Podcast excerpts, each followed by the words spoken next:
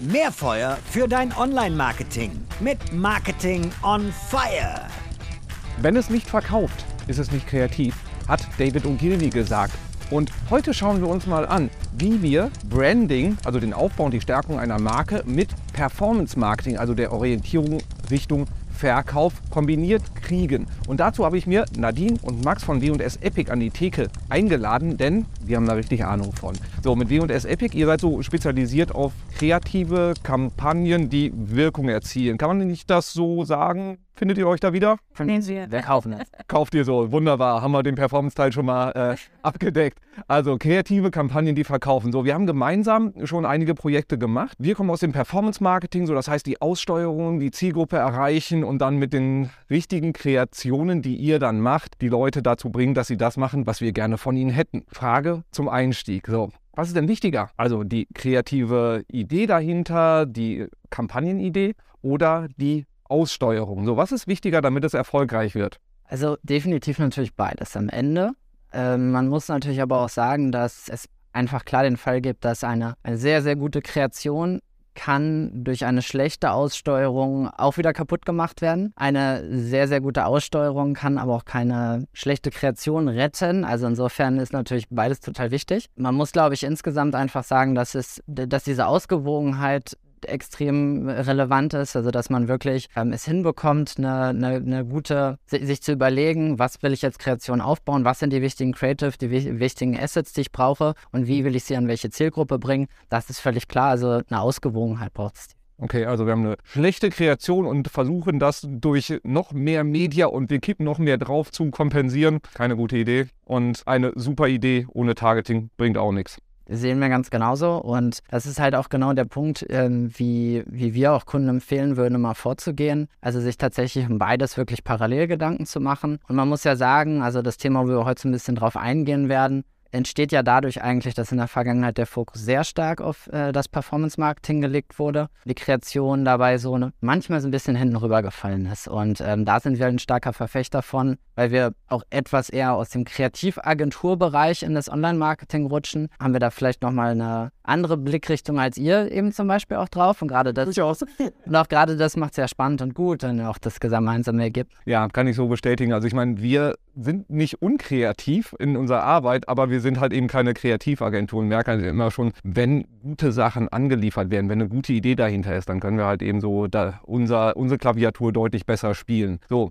neudeutsches Buzzword für das, worüber wir heute sprechen. Äh, Neudeutsch ist halt äh, Neu Neuwerbersprache seit ein paar Jahren. Brandformance. So, wir Werber sind ja toll da drin, tolle, äh, to tolle Wörter dafür zu erfinden. Wie würdet ihr Brandformance, was ja ab und zu wie eine Sau durchs Dorf getrieben wird, definieren? Also insgesamt muss man sagen, es ist ja, es ist ja ein zusammengesetztes Wort, also ein künstlich kreiertes Wort, was eben sich zusammensetzt aus Branding, also Brand, ja, und der Performance-Part kommt eben aus dem letzten Teil von Performance. Da erzähle ich jetzt auch nichts Neues wenn man sich dahinter die dahinterliegenden Begriffe halt anschaut, um die es geht, ähm, dann muss man sagen, Branding, Markenbekanntheit, Markenwahrnehmung, na, also wie wirkt eine Marke? In der Regel langfristig angelegte Strategie, dagegen Performance Marketing, eher kurzfristig an oder kann zumindest kurzfristig angelegte Strategie sein, klarer vielleicht auch zum Teil klarer definierte KPIs, die eben dementsprechend auch dafür sorgen, dass man in kurzer Zeit bestimmte Ziele erreicht.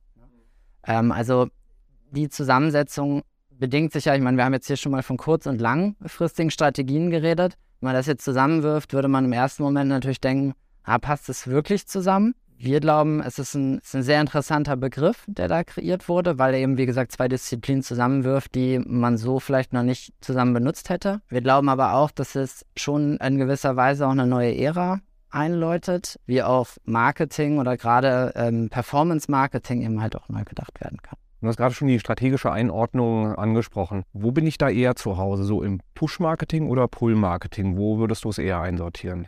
Also beides tatsächlich, weil du kannst ja nicht das eine oder das andere vernachlässigen. Also du musst ja wirklich einfach auch sehr aus der Marken-Branding-Brille das Ganze betrachten und natürlich auch mit einer klaren Botschaft den gewissen Mehrwert bieten. Aber es muss natürlich dann auch einfach kanalspezifisch ausgesteuert werden. Du musst halt variantenreich unterwegs sein, um dann natürlich auch die gewünschte Performance zu erzielen. Und wenn wir schon beim, beim strategischen Einsatzgebiet sind, so im Rahmen der, der Customer Journey. So, wir arbeiten mit diesem See, Think, Do, Care Framework. Das kennt ihr, da wir zusammenarbeiten, wahrscheinlich jetzt auch schon hoch und runter und können es nicht mehr sehen. Ähm, Wo bewegen wir uns da? Ist das, ähm, sag ich mal, am Anfang Aktivierung von Leuten, die uns vielleicht noch gar nicht kennen, Think-Phase, so die Leute dann überzeugen, dass sie doch in die Kaufentscheidung reingehen oder dann Du-Phase, so wirklich so das Ding eintüten, Performance-Marketing, sodass man wirklich dann äh, den, den Checkout abschließt. Wo macht das Sinn? In jeder Phase oder sagt ihr mal eher spezifischer? Naja, also ähm, im Grunde ist es ja ein Konzept, was eigentlich auf den gesamten Funnel schon angelegt ist. Das muss man ja schon sagen. Aber es ist natürlich so, dass ähm, der Letzt, also vor allem der, der, äh, der Upper Funnel äh, natürlich vor allem dazu dient, eben auch das zu tun, was Branding eigentlich auch ganz gut kann, also eine Marke zu prägen, eine Wahrnehmung eben aufzubauen. Ja? Ähm, und dementsprechend ist es in diesem Bereich natürlich schon sehr gut angelegt. Also in eurem äh, Be Think Do Care Modell.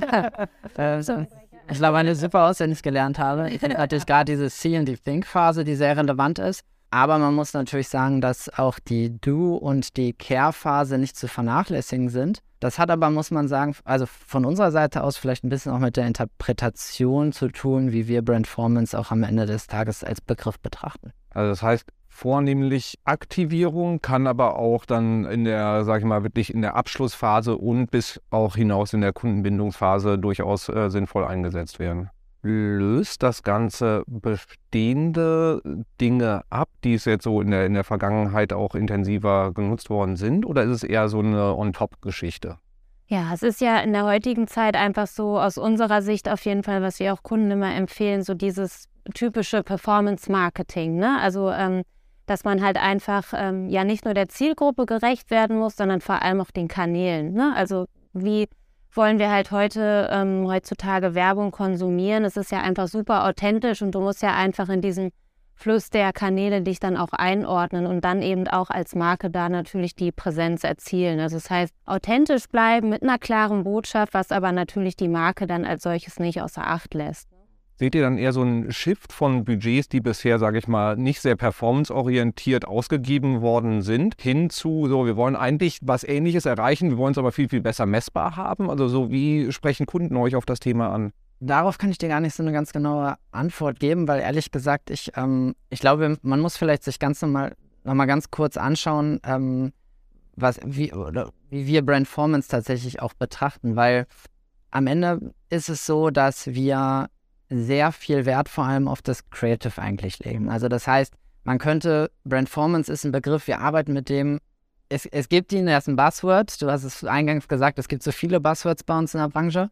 Es kommt halt sehr, sehr stark vom Creative aus. Also das heißt, ähm, das, was Nadine sagte, die Zielgruppe auf die richtige Art und Weise in dem richtigen Kanal zu erreichen, ist vor allem eine Frage des eben passenden Creatives. Ähm, ihr kennt das selbst, ne? ihr seid auch auf vielen Kanälen unterwegs.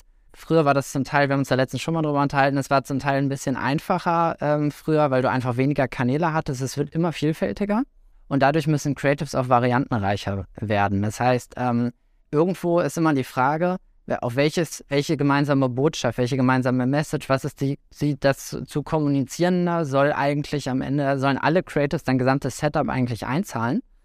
Ähm, und dafür ist der Begriff Brandformance gut. Dafür kann man ihn gut benutzen, weil einfach Branding tatsächlich diesen Input dort reinbringt, ähm, eben mehr darauf zu achten, dass das alles tatsächlich auch in einer Struktur bleibt, in einer, ähm, also sich an der Marke orientiert.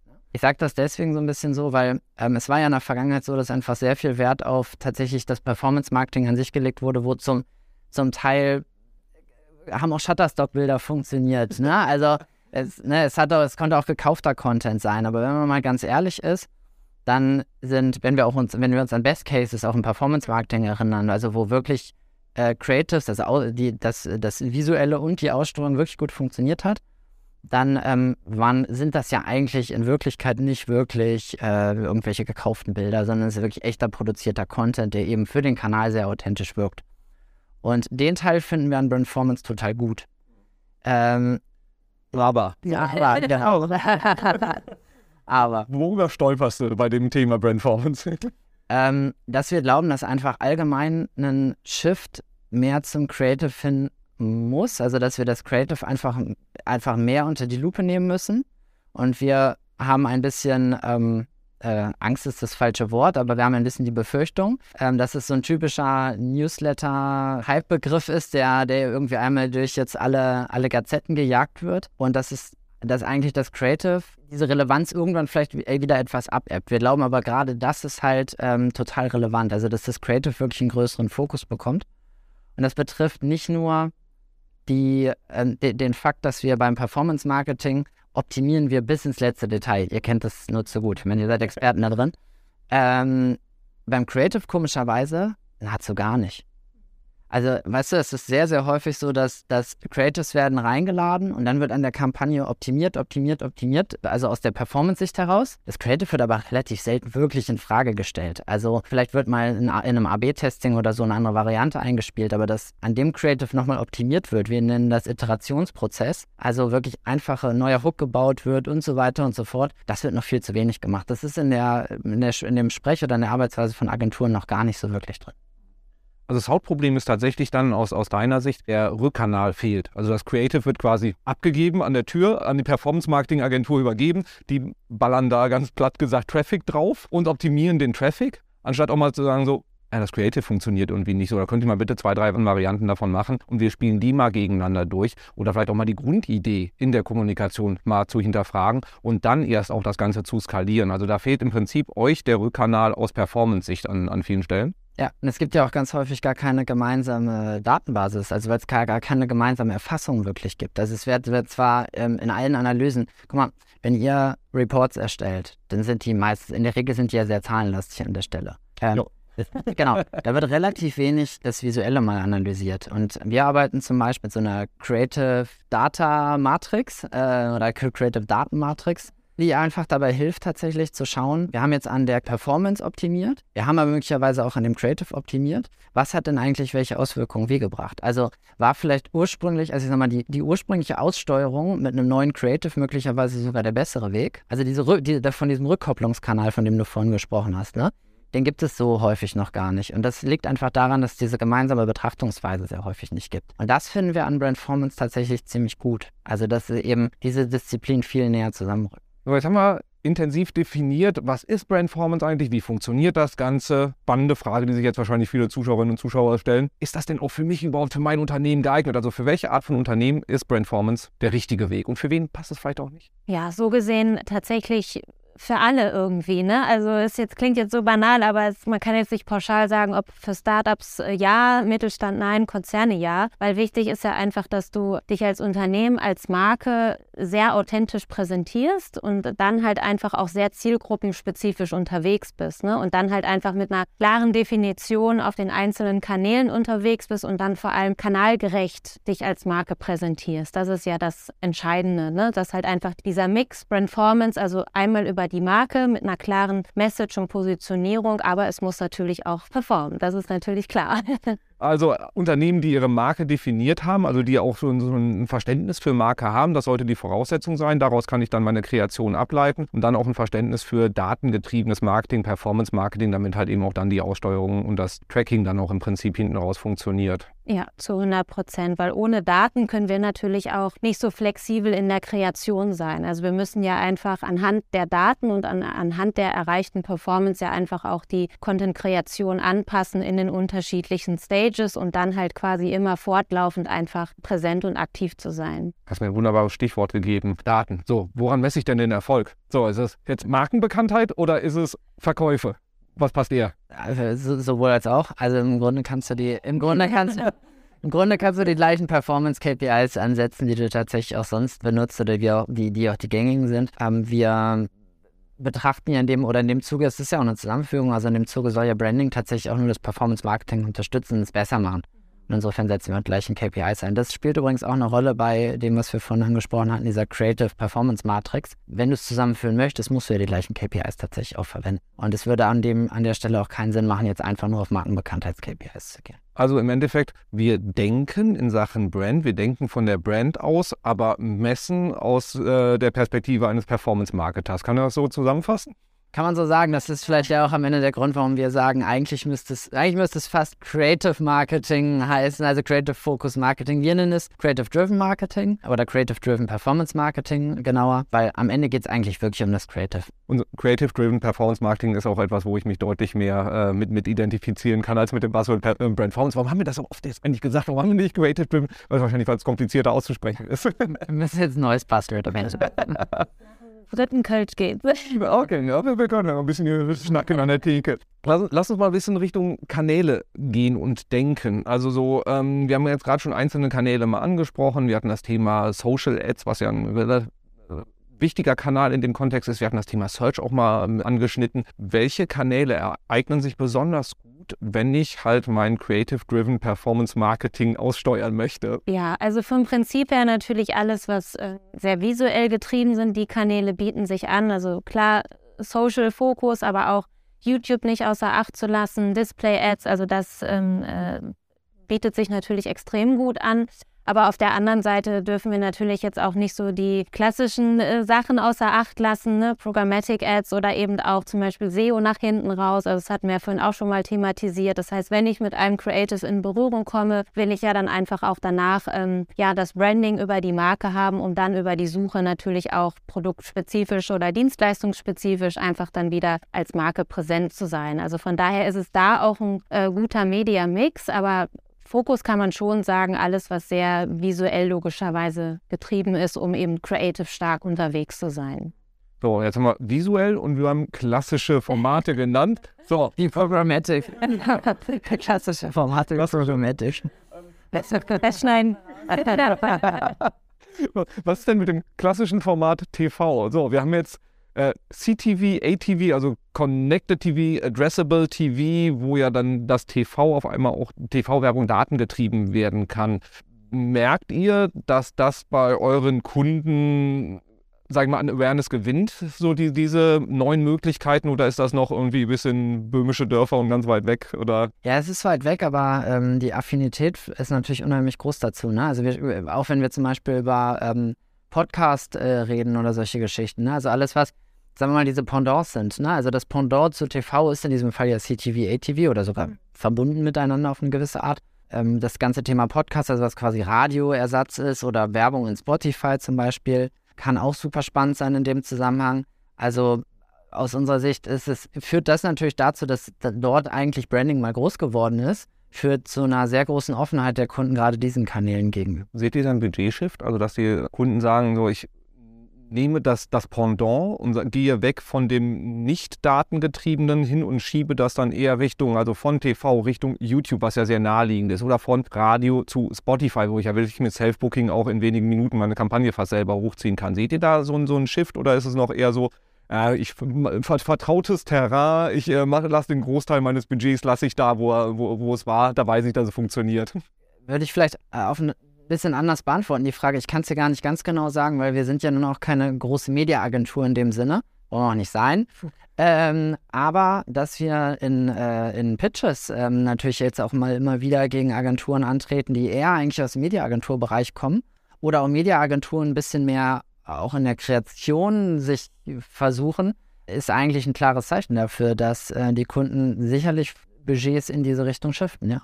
Ja, ich meine, das ist ja auch das, das, Segment, wo wir in Kombination ja auch jetzt mehrfach auch angetreten sind, sowohl in Pitches als auch dann halt später in Projekten, wo genau das halt eben der Switch war. Weg von, ich habe hier einen großen, eine Schubkarre voll Geld, bitte streut sie unter das Volk äh, hinzu. Okay, wie können wir es ein bisschen effektiver auch ausgeben und vor allen Dingen, dass wir halt eben auch dann Rückkanal haben, was hat denn wirklich im Detail funktioniert und wo können wir dann auch optimieren und skalieren dann auch im Endeffekt. Und gerade an CTV, ATV hängt natürlich dieses super interessante Kürzel TV dran, was einfach für Kunden immer irgendwo spannend ist. Ne? Das ist immer, du kennst aus der Vergangenheit, das war immer das, wo Kunden gesagt haben, meine Marke mal im TV, ne? mit CTV-Formaten geht es halt jetzt. Und auch ETV-Formaten. Ja, und auch mit, sag ich mal, überschaubareren Budgets und halt, du hast einen schnelleren Rückkanal, was halt jetzt wirklich dann auch Menschen auch erreicht in dem ganzen, in dem ganzen Kontext. Jetzt haben wir so ein bisschen Kanäle durchgespielt. Wir wissen, wir orientieren uns an, sag ich mal, den Performance-Kennzahlen und weniger an den klassischen Marketing-Kennzahlen, was, was Awareness oder so gestützte, ungestützte Bekanntheit etc. angeht. Lass uns mal über Fähigkeiten reden. Jetzt haben wir unsere Fähigkeiten kombiniert. Was ist so ein Skillset, was ich mitbringen muss, wenn ich jetzt Richtung Brandformance, ich nehme nochmal das alte Buzzword mit rein, wenn ich Brandformance machen will, was muss ich mitbringen?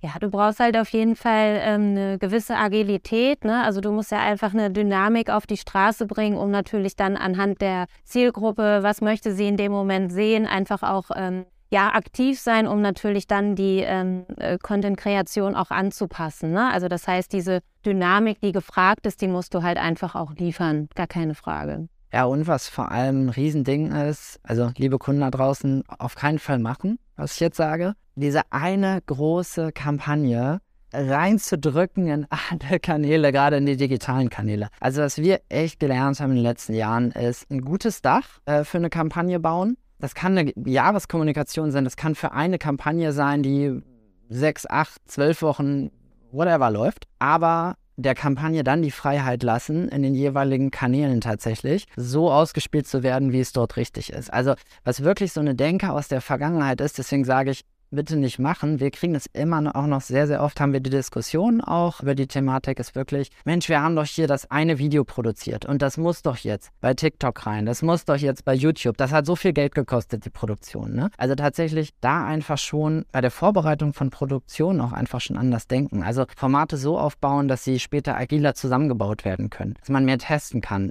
Thematik testen auf der, auch auf dem Creative, nicht nur an der Performance. Ne? Das, was man mit berücksichtigen. Das heißt auch vielfach bei der Kampagnenkonzeption tatsächlich anders denken. So, und was ich dann von unserer Seite aus noch mitgeben kann, ist das Thema Daten. So, ich weiß, dass viele Unternehmen, die klassisches Marketing gemacht haben, haben so ein bisschen scheu davor, auch mit, mit Daten zu arbeiten. Das sind dann irgendwie so die Themenfelder, die fährst man ungern an, da braucht man irgendwie die IT für. Aber es ist halt die Grundlage. Ich meine, du brauchst keinen, sage ich mal, performance-driven Ansatz machen, wenn du halt eben nicht die, die Kennzahlen generierst und halt eben auch First-Party-Daten irgendwann mal anfängst zu generieren, sondern dich halt eben dann irgendwie in die Abhängigkeit von den großen Plattformen begibst. Also du musst eine gewisse Datenaffinität haben und das ist eigentlich als auch keine, keine Raketenwissenschaft. Und äh, Daten hemmen ja nicht die Kreativität, sondern im besten Fall befeuern sie ja eher die Kreativität. Und du hast gerade was Schönes angesprochen, da hat bei mir direkt Klick gemacht, dem Kanal die Freiheit geben. So, etwas, wo mein Eindruck ist, da haben Unternehmen manchmal ein bisschen Angst davor, ist User-Generated Content. Also kann, kann man Content-Creatern Freiheiten geben, mit meiner Kampagnenidee was zu machen oder ist das eher so, oh, schwierig? Ähm, nee, es, es sollte man sogar. Also ähm, ich, es gibt also zwei Antworten drauf. Ähm, es kommt mal wieder die alte Antwort, es kommt darauf an. Nein, nein aber es, es ist tatsächlich so, es gibt bestimmte Formate, gerade hier User-Generated Content-Formate, wo man natürlich durchaus sagen kann, hey, ich gebe dem Nutzer jetzt hier die Freiheit, um den Content so zu produzieren, dass er für seine Zuschauer auch wirklich für die relevant ist, dass er auch nativ wirkt. Ähm, was wir natürlich aber auch machen, ist tatsächlich Content Creator, also so branded Content Creator wirklich zu benutzen. Es können völlig freie Personen sein, die vielleicht vor der Kamera ganz gut sprechen können, die Moderation zum Beispiel ganz gut können, die vielleicht als Model gut vor der Kamera wirken, die natürlich auch als Content Creator auftreten können. Da kann man es natürlich auch zum Teil ein bisschen mehr steuern. Also wir setzen gerne auf so einen Mix. Also du brauchst halt nicht quasi immer den einen Creator mit der unglaublich großen Reichweite. Klar hilft dir das, aber wenn du halt einfach auch Creator verwendest, so wie Max auch sagte, die super authentisch sind, ne, die halt einfach deine Marke repräsentieren, ohne zu werblich zu sein, hast du eigentlich ja schon sehr viel gewonnen. Wir haben jetzt über die schönen Dinge des Brandformance, des Performance-Driven Ansatz gesprochen. Was sind denn die Showstopper? Also, was darf in Unternehmen nicht passieren? Was darf nicht passieren, damit die Kampagne halt wirklich funktioniert? Ja, also Showstopper Nummer eins sollte natürlich nicht so eine alte Denke sein, so nach dem Motto, okay, wir haben halt hier ähm, eine Kampagne, wir haben eine Produktion und die drücken wir jetzt quasi mal auf alle Kanäle identisch ein. Das wird nicht funktionieren, sondern wie wir es vorhin auch schon mal gesagt haben, also sehr dynamisch und kanalgerecht unterwegs sein. Ne? Also das ist halt einfach das Wichtige, dass wir diese Agilität auch in den Creatives reinbringen sind auch prozessuale Themen wahrscheinlich innerhalb des Unternehmens extrem wichtig. Also dass so, sag ich mal, ich, ich mache einen Creative-Vorschlag und dann gucken 43 Abteilungen drüber und dann am Ende so, nee, es passt nicht im Corporate Design, weil da muss das, der Button muss dann ein bisschen weiter darüber. Ist das ein großes Problem im Moment noch oder? Ja, auf jeden Fall. Also Freigabeprozesse müssen tatsächlich kürzer sein und ähm, deinem Dienstleister an der Stelle auch ein bisschen die Freiheit geben, Dinge zu testen. Also ähm, testen heißt für uns halt auch, ähm, es kann auch mal was nicht gut sein. Also diese Offenheit tatsächlich, genau, so schlimm. Diese Offenheit dafür, ähm, tatsächlich mal zu sagen, okay, wir haben jetzt hier ein gutes Creative nur mal ein bisschen auseinandergebaut. Wir wollen ja alle mit dem Ziel, wir wollen ja noch besser werden. Dass davon dann mal eins vielleicht auch mal in die Hose geht und nicht so gut performt und mal ein paar Euro ähm, äh, falsch ausgegeben wurden äh, für so einen Test, dafür muss einfach Offenheit da sein tatsächlich. Weil am Ende das Ziel ist ja, ein perfektes Setup zu bauen. Gibt es das perfekte Setup? Verdammt. Wie, wie ist das beim Thema Erwartungshaltung? Also du hast jetzt gerade gesagt, so ein Test geht mal daneben. Wünscht sich keiner. Wir testen alle schon seit einigen Jahren immer wieder und merken, ja, nicht, nicht jede Idee, die wir haben, ist gut. Wie ist so die Erwartungshaltung bei den Kunden? Äh, wie funktioniert das?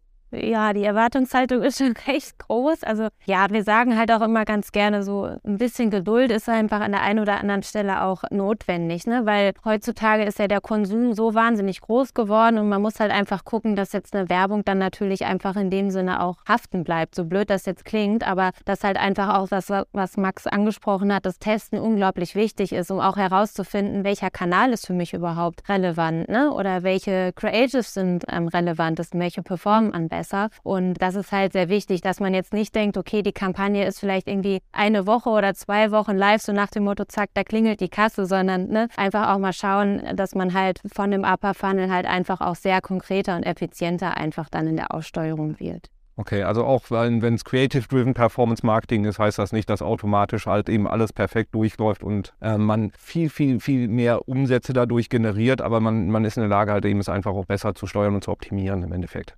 So, da war eine ganze Menge an Input, oder? Also, fassen wir das Ganze mal zusammen. Wir sind davon gekommen, was ist überhaupt Brandformance, dieses Buzzword, was durch die Kanäle getrieben wird. Die Freunde von W&S Epic haben sich ähm, etwas schöner formuliert mit Creative Driven Performance Marketing. Also es geht darum, wir verbinden Kreation und Performance Marketing. Am Anfang steht die Kreation. Das heißt, du musst wissen, wofür deine Marke steht, musst daraus Ableitungen machen, wie du die Botschaft deiner Marke in die Köpfe reinbekommst. Und von da aus gehst du dann weiter und steuerst das Performance Marketing. Das heißt, du hast eine großartige Botschaft, eine großartige Kampagne kreiert und nutzt die fürs Performance Marketing. Das heißt, dein Performance Marketing wird dadurch besser. Du bist nicht in der Lage, eine schlechte Botschaft durch Performance Marketing dann zum Wirken zu bringen, sondern es funktioniert nur andersrum. Die Botschaft muss gut sein und dann kann das Performance Marketing seine Power entfalten.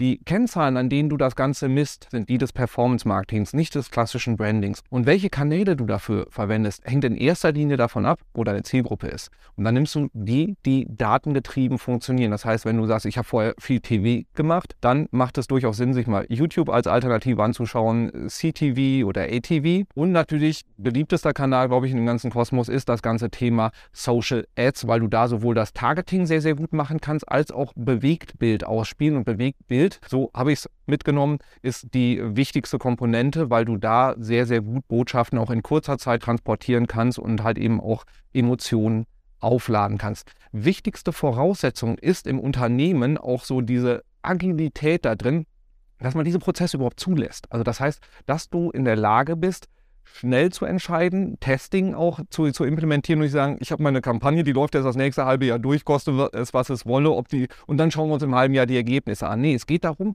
die Kampagne zu starten, zu testen, Ergebnisse zu nehmen und zu merken, wenn es nicht funktioniert, wo ich nachjustieren kann, um da in einen kontinuierlichen Weiterentwicklungsprozess reinzukommen. Und wenn du das Ganze auf die Straße gebracht kriegst, es klingt jetzt vielleicht leichter, als es dann in der Tatsache auch so ist, dann bist du in der Lage, dein Branding performanceorientiert auszusteuern und kannst damit dann Brandformance oder wie es viel schöner klingt, aber schwerer auszusprechen ist, Creative Driven Performance Marketing zu machen. So, ihr Lieben, habe ich das äh, einigermaßen zusammengefasst? Wow, perfekter Pitch. Perfekter Pitch. Du kannst mal uns anfangen. Sehr schön. Also ich mache ab jetzt Sales für.